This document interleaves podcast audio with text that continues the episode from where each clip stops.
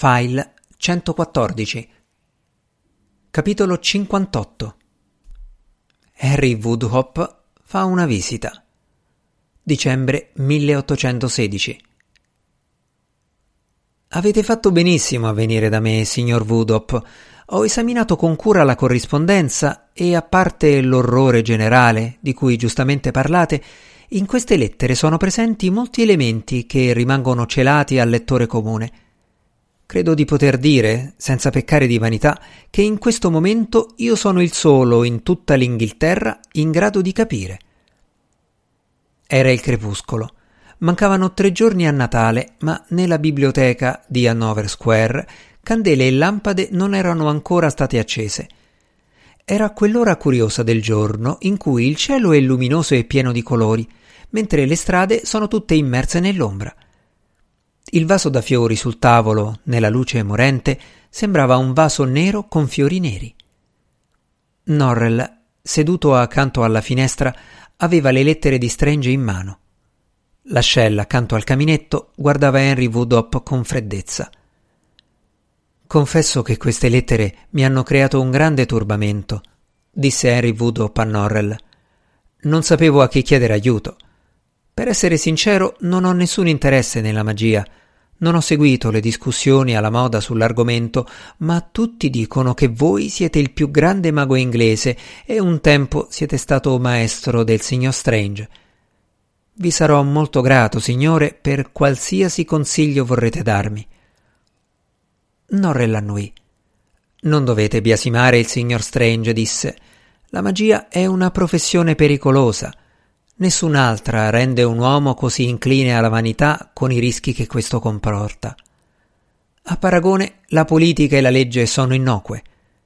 Dovreste capire, signor Woodhope, che ho cercato in tutti i modi di tenerlo con me, di guidarlo, ma il suo genio, per il quale tutti lo ammiriamo, è proprio la caratteristica che ha causato lo sconvolgimento della sua ragione.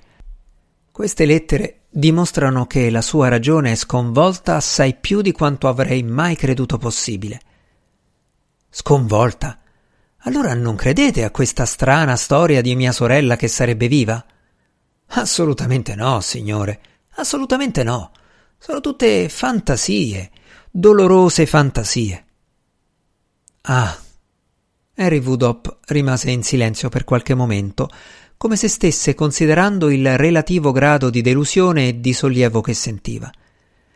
E quando si lamenta del tempo che si sarebbe fermato, che cosa pensate di questa strana storia, signore?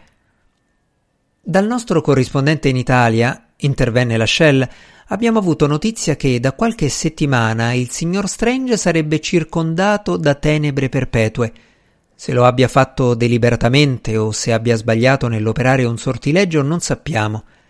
Esiste anche la possibilità che abbia offeso qualche grande potere e questo sia il risultato.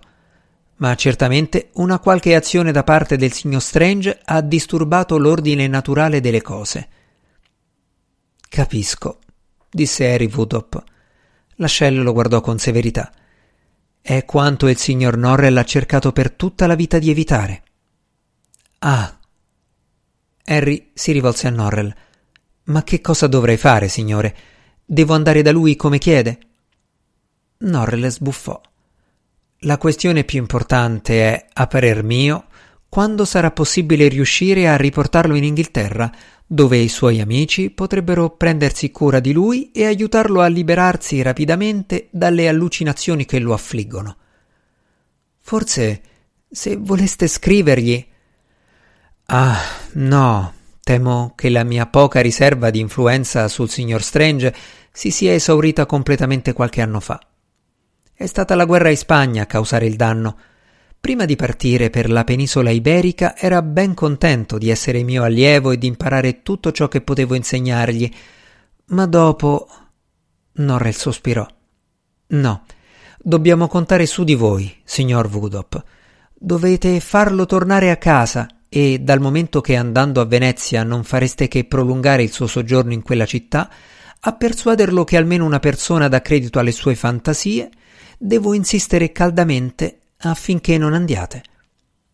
Beh, signore, confesso che mi fa molto piacere sentirvelo dire. Seguirò certamente il vostro consiglio. Se ora voleste darmi le mie lettere, non vi disturberò più oltre.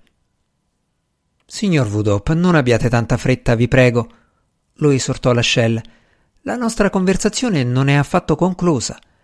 Il signor Norrell ha risposto alle vostre domande con franchezza e senza riserve. Ora dovete restituirci il favore. Harry Woodop aggrottò la fronte, perplesso. Il signor Norrell mi ha risollevato molto, e se c'è qualcosa che posso fare per il signor Norrell, naturalmente sarò felice di servirlo, ma non capisco come. Forse non mi sono saputo spiegare, disse Lascelle. Intendo dire che, come è ovvio, il signor Norrell chiede la vostra collaborazione per aiutare il signor Strange Potete dirci qualche altra cosa del viaggio in Italia del signor Strange? Come stava prima di cadere in questo triste stato di cose? Era di buon umore? No, rispose Henry indignato, come se pensasse che nella domanda era implicito un insulto. La morte di mia sorella gravava pesantemente su di lui, perlomeno all'inizio. All'inizio del viaggio pareva molto infelice, ma dopo Genova è molto cambiato. Fece una pausa. Ora non ne scrive più, ma prima le sue lettere erano piene di lodi per una giovane signora che faceva parte del gruppetto con il quale viaggiava, e io non ho potuto fare a meno di sospettare che stesse pensando di risposarsi. Un secondo matrimonio, esclamò Lascelle, e così presto dopo la morte di vostra sorella. Povero me, c'è da scandalizzarsi. Chissà che dispiacere per voi. Harry annuì dispiaciuto. Una breve pausa, poi Lascelle disse Spero che non avesse dato segno di gradire la compagnia di altre signore anche prima, voglio dire, quando la signora Strange era viva. L'avrebbe resa molto infelice. No, no, naturalmente no, esclamò Harry. Perdonatemi se vi ho offeso.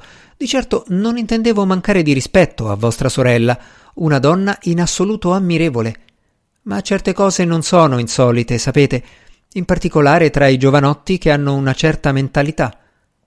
Lascelle allungò la mano verso il mucchietto delle missive di Strange e vi frugò con un dito finché non ebbe trovato quella che cercava. In questa lettera, disse scorrendola con gli occhi, il signor Strange scrive Jeremy mi dice che non hai fatto ciò che ti avevo chiesto, ma non importa. L'ha fatto Jeremy e l'esito è stato esattamente quello che immaginavo. L'ascelle posò la lettera e sorrise amabilmente a Woodop. Che cosa vi aveva chiesto di fare il signor Strange? Chi è Jeremy e di quale esito parla? Il signor Strange. Il signor Strange mi ha chiesto di riesumare il cadavere di mia sorella. Harry abbassò il capo. Beh, naturalmente non l'ho fatto. Allora Strange ha scritto al suo valletto, un certo Jeremy Jones, un tipo davvero arrogante. E Jones ha riesumato il cadavere. Sì, ha un amico a Clan che fa il becchino. L'hanno disseppellito insieme.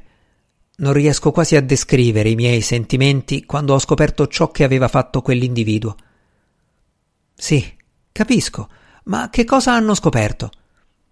Che cosa avrebbero dovuto scoprire se non il corpo della mia povera sorella? Ma hanno preferito dire che non era così. Hanno preferito fabbricare una storia assurda. Che cosa hanno detto? Non ripeto le chiacchiere della servitù. Certo che no, ma il signor Norrell desidera che mettiate da parte questo eccellente principio per un momento e parlate in modo aperto e sincero, come egli ha parlato con voi. Harry si mordicchiò il labbro. Hanno detto che la bara conteneva un ceppo di legno nero. Nessun cadavere? disse Lascelle. Nessun cadavere. Lascelle guardò Norrell, il quale abbassò lo sguardo sulle mani che teneva in grembo. Ma che cosa c'entra la morte di mia sorella? domandò Harry aggrottando la fronte. Da quanto avete detto prima, riprese rivolgendosi a Norrell, non c'è stato niente di straordinario nella morte di Arabella. Credevo aveste detto che non si è trattato di magia. Oh, al contrario, dichiarò Lascelle. Certamente vi è stata una magia di qualche genere, nessun dubbio su questo. Il problema è magia di chi? Prego? Naturalmente è cosa troppo difficile per me, disse Lachelle. È una questione che può trattare soltanto il signor Norrell. Henry, confuso, guardava ora l'uno ora l'altro. Chi è con il signor Strange ora? domandò Lachelle. Ha qualche servitore, immagino? No, nessuno dei suoi. È accudito, mi pare, dalla servitù del suo padrone di casa. A Venezia i suoi amici sono certi inglesi, una famiglia piuttosto curiosa, a quanto sembra, viaggiatori accaniti, le donne al pari degli uomini. Si chiamano? Greystone o Greyfield, non ricordo esattamente. E da dove vengono questi Greystone o Greyfield? Non lo so, non credo che Strange me lo abbia mai detto. Il padre è un medico di bordo, penso, e sua moglie, che è morta, era francese. L'ascella annuì. La stanza era ormai così buia che Harry Woodop non riusciva a vedere le facce degli altri due uomini. Sembrate pallido e stanco, signor Woodop, osservò l'ascella. Forse l'aria di Londra non vi si confà? Non dormo molto bene. Da quando hanno cominciato ad arrivare queste lettere non ho sognato altro che orrori. L'ascella annui. Talvolta nel profondo del cuore si sanno cose che non si osa nemmeno bisbigliare neanche a se stessi. Siete molto affezionato al signor Strange, non è così? Forse era comprensibile che Harry Woodop apparisse un po' sconcertato, dal momento che non aveva la minima idea di ciò che l'ascelle volesse dire, ma rispose soltanto Grazie per il consiglio, signor Norrell. Farò certamente come mi consigliate. Ora posso riavere le mie lettere? Ah, beh. A questo proposito, il signor Norrell si chiede se sia possibile averle in prestito per un po' di tempo. Crede che vi sia ancora molto da apprendere da esse. Sembrò che Harry Woodop volesse protestare, così la Shell soggiunse in tono quasi di rimprovero. Pensa soltanto al signor Strange. È soltanto per il bene del signor Strange. Così Harry Woodop lasciò le lettere in mano a Norrell e alla Shell. Il nostro prossimo passo sarà mandare qualcuno a Venezia, disse Lachelle quando Harry fu uscito. Sì, sì, convenne Norrell.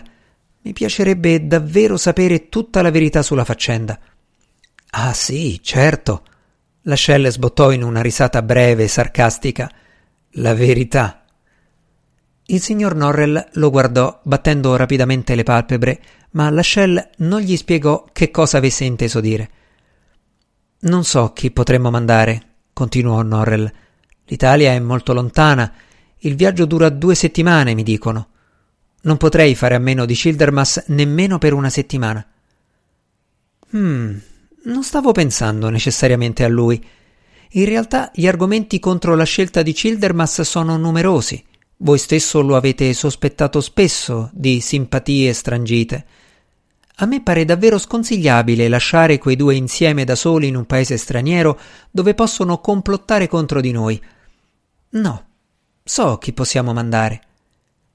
Il giorno seguente i servitori di Lachelle furono sguinzagliati in vari quartieri di Londra, dai luoghi malfamati come i sobborghi di St. Giles, Seven Dials e Saffron Hill, ai quartieri prestigiosi e aristocratici come Golden Square, St. James e Mayfair raccolsero uno strano miscuglio di persone, sarti, guantai, cappellai, ciabattini, usurai, numerosi questi ultimi, ufficiali giudiziari e tavernieri, e li portarono tutti a casa di Lachelle in Bruton Street. Quando furono riuniti nella cucina, il padrone di casa non aveva nessuna intenzione di ricevere in salotto quel genere di ospiti, Lachelle scese e diede a ciascuno di loro una somma di denaro – era, disse loro con un sorriso freddo, un atto di carità da parte di un'altra persona. Dopotutto, se non si è caritatevoli a Natale, quando si deve esserlo? Tre giorni dopo, a Santo Stefano, il duca di Wellington comparve improvvisamente a Londra. Durante l'ultimo anno era vissuto a Parigi, dove era capo dell'esercito alleato di occupazione. E in verità non sarebbe stata una grossa esagerazione dire che in quel periodo Wellington governava la Francia. Era sorta in quei giorni la questione se l'esercito alleato dovesse rimanere là o tornare in patria, come avrebbero voluto i francesi. Il duca rimase chiuso tutto il giorno con il ministro degli esteri, Lord Castlereagh, per discutere di quell'importante questione e la sera cenò con i ministri nella casa di Grosvenor Square. Avevano appena cominciato a mangiare quando la conversazione cominciò a languire, cosa rara fra tanti uomini politici. Parevano aspettare che qualcuno si decidesse a parlare. Il primo ministro, Lord Liverpool, si schiarì la voce con un certo nervosismo. Non pensiamo che l'abbiate saputo, ma dall'Italia è arrivata la notizia che Strange è impazzito. Il duca rimase per un momento con il cucchiaio a mezz'aria. Si guardò intorno, poi riprese a mangiare la minestra. Non sembrate molto turbato dalla notizia, osservò Lord Liverpool. Sua grazia si premette il tovagliolo sulle labbra. No, disse, non lo sono. Volete illustrarcene la ragione? domandò Sir Walter Paul. Il signor Strange è un originale, spiegò il duca. Può sembrare pazzo a chi gli sta vicino. Probabilmente non sono abituati ai maghi. Non pareva che i ministri trovassero la spiegazione molto convincente, come avrebbe voluto Wellington. Gli fornirono esempi della follia di Strange, la sua insistenza nell'affermare che la moglie non era morta, la curiosa convinzione che la gente avesse candele nella testa e una circostanza ancora più straordinaria, non era più possibile trasportare ananassi a Venezia. I barcaioli che trasportano la frutta dalla terraferma alla città dicono che gli ananassi volano via dalle imbarcazioni come se fossero stati sparati da un cannone, disse Lord Sidmouth, un uomo piccolo, rinsecchito. Naturalmente trasportano altra frutta, mele, pere, eccetera, senza nessun problema, ma parecchie persone sono state colpite dagli ananassi. Perché il mago debba avercela tanto con quel particolare frutto è un mistero. Il duca non si lasciò impressionare. Niente di tutto questo prova qualcosa, ve lo assicuro. Nella penisola iberica ha fatto cose molto più eccentriche, ma se davvero è pazzo vuol dire che ha le sue buone ragioni se volete seguire il mio consiglio, signori, non preoccupatevene. Seguì una breve pausa di silenzio mentre i ministri ponderavano quelle parole. Intendete dire che potrebbe essere diventato pazzo deliberatamente? disse alla fine un ministro in tono di incredulità. Niente è più probabile, affermò il duca. Ma perché? domandò un altro. Non ne ho la più pallida idea. In Spagna abbiamo imparato a non fargli domande. Prima o poi appariva chiaro che tutte le sue azioni incomprensibili e strampalate facevano parte della sua magia. Fatelo lavorare, ma non mostratevi sorpresi da ciò che fa. È questo, signori, il modo di comportarsi con un mago. Ah, ma non avete ancora saputo tutto, disse concitato il primo lord dell'ammiragliato. C'è di peggio si dice che sia circondato da un buio perpetuo. L'ordine naturale delle cose è stato sconvolto e un intero quartiere della città di Venezia è sprofondato in una notte incessante. Lord Sidmouth dichiarò Perfino voi, vostra grazia, con tutta la vostra parzialità verso quell'uomo, dovete ammettere che un sudario di tenebre eterne non è un buon segno. Per quanto utile sia stato Strange alla nostra patria, non possiamo far finta che un sudario di tenebre eterne sia una cosa buona. Lord Liverpool sospirò. Mi dispiace molto che sia accaduto questo. Si poteva sempre parlare con Strange come se fosse una persona normale. Io avevo sperato che avrebbe interpretato per noi le azioni di Norrell, ma ora sembra che dobbiamo prima trovare qualcuno che interpreti quelle di Strange. Potremmo chiedere al signor Norrell di farlo suggerì Lord Sidmouth. Non credo che possiamo aspettarci un giudizio imparziale da quella parte, obiettò Sir Walter Paul. Che cosa dovremmo fare allora? domandò il primo lord dell'ammiragliato. Invieremo una lettera agli austriaci, disse il duca di Wellington con il solito fare deciso. Una lettera che li informi del vivo interesse che il principe reggente e il governo britannico avranno sempre per il benessere del signor Strange che ricordi loro il grande debito che tutta l'Europa ha contratto verso il signor Strange durante le ultime guerre per il suo valore e la sua arte magica, e facendo loro presente il nostro grande dispiacere se dovessimo venire a sapere che gli è accaduto qualcosa di brutto. Ah, esclamò Lord Liverpool, ma è su questo punto che le nostre opinioni differiscono, vostra grazia. A me pare che, se a Strange accadrà qualcosa di brutto, la colpa non sarà degli austriaci. È molto più probabile che sarà dello stesso Strange. A metà gennaio, un libraio di nome Titus Watkins pubblicò un libro intitolato Le lettere nere. A quanto si affermava, si trattava di epistole scritte da Strange a Harry Woodhop. Correva voce che Norrell avesse pagato tutte le spese di pubblicazione. Harry Woodhop giurava di non aver mai dato il permesso di pubblicare quella corrispondenza e disse anche che qualche lettera era stata alterata Riferimenti ai rapporti di Norrell con Lady Paul erano stati rimossi, mentre erano state inserite altre frasi, molte delle quali parevano suggerire che Strange avesse assassinato la moglie con la sua magia. Più o meno contemporaneamente, un amico di Lord Byron, un certo Scrope Davis, causò uno scandalo facendo sapere che intendeva denunciare il signor Norrell per conto di Lord Byron per aver cercato di impadronirsi per magia della corrispondenza privata del poeta.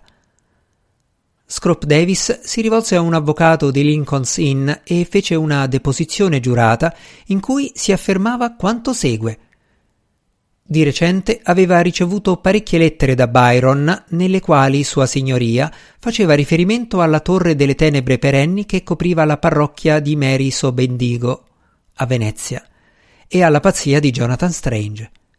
Scrope Davis aveva lasciato le lettere nello spogliatoio del suo appartamento in Jermyn Street, St. James.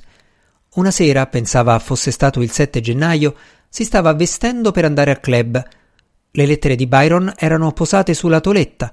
Aveva appena preso in mano la spazzola per i capelli quando gli era capitato di notare che le lettere stavano svolazzando per la stanza come foglie secche nel vento. Ma non c'era vento che potesse spiegare quel movimento e all'inizio era rimasto sconcertato. Aveva raccolto le lettere e aveva visto che anche i caratteri tracciati sui fogli si comportavano in modo strano i tratti di penna si scioglievano dai loro ancoraggi e si scuotevano come corde di bucato in una tempesta. All'improvviso gli era balenata l'idea che le lettere fossero sotto l'effetto di una magia. Era un giocatore di professione e, come tutti i giocatori di successo, era pronto di riflessi e non perdeva la testa. In fretta aveva infilato le lettere tra le pagine di una Bibbia al Vangelo di San Marco in seguito aveva detto a qualche amico che, pur essendo del tutto ignorante in materia, gli era sembrato che nulla fosse più adatto della Sacra Scrittura a contrastare un maleficio. Aveva avuto ragione, le lettere erano rimaste in suo possesso e inalterate. In tutti i club per gentiluomini girò questa battuta. L'aspetto più straordinario di tutta la faccenda non era che Norrell avesse cercato di impossessarsi delle lettere, ma che Scrop Davis, famigerato libertino e bevitore, possedesse una Bibbia.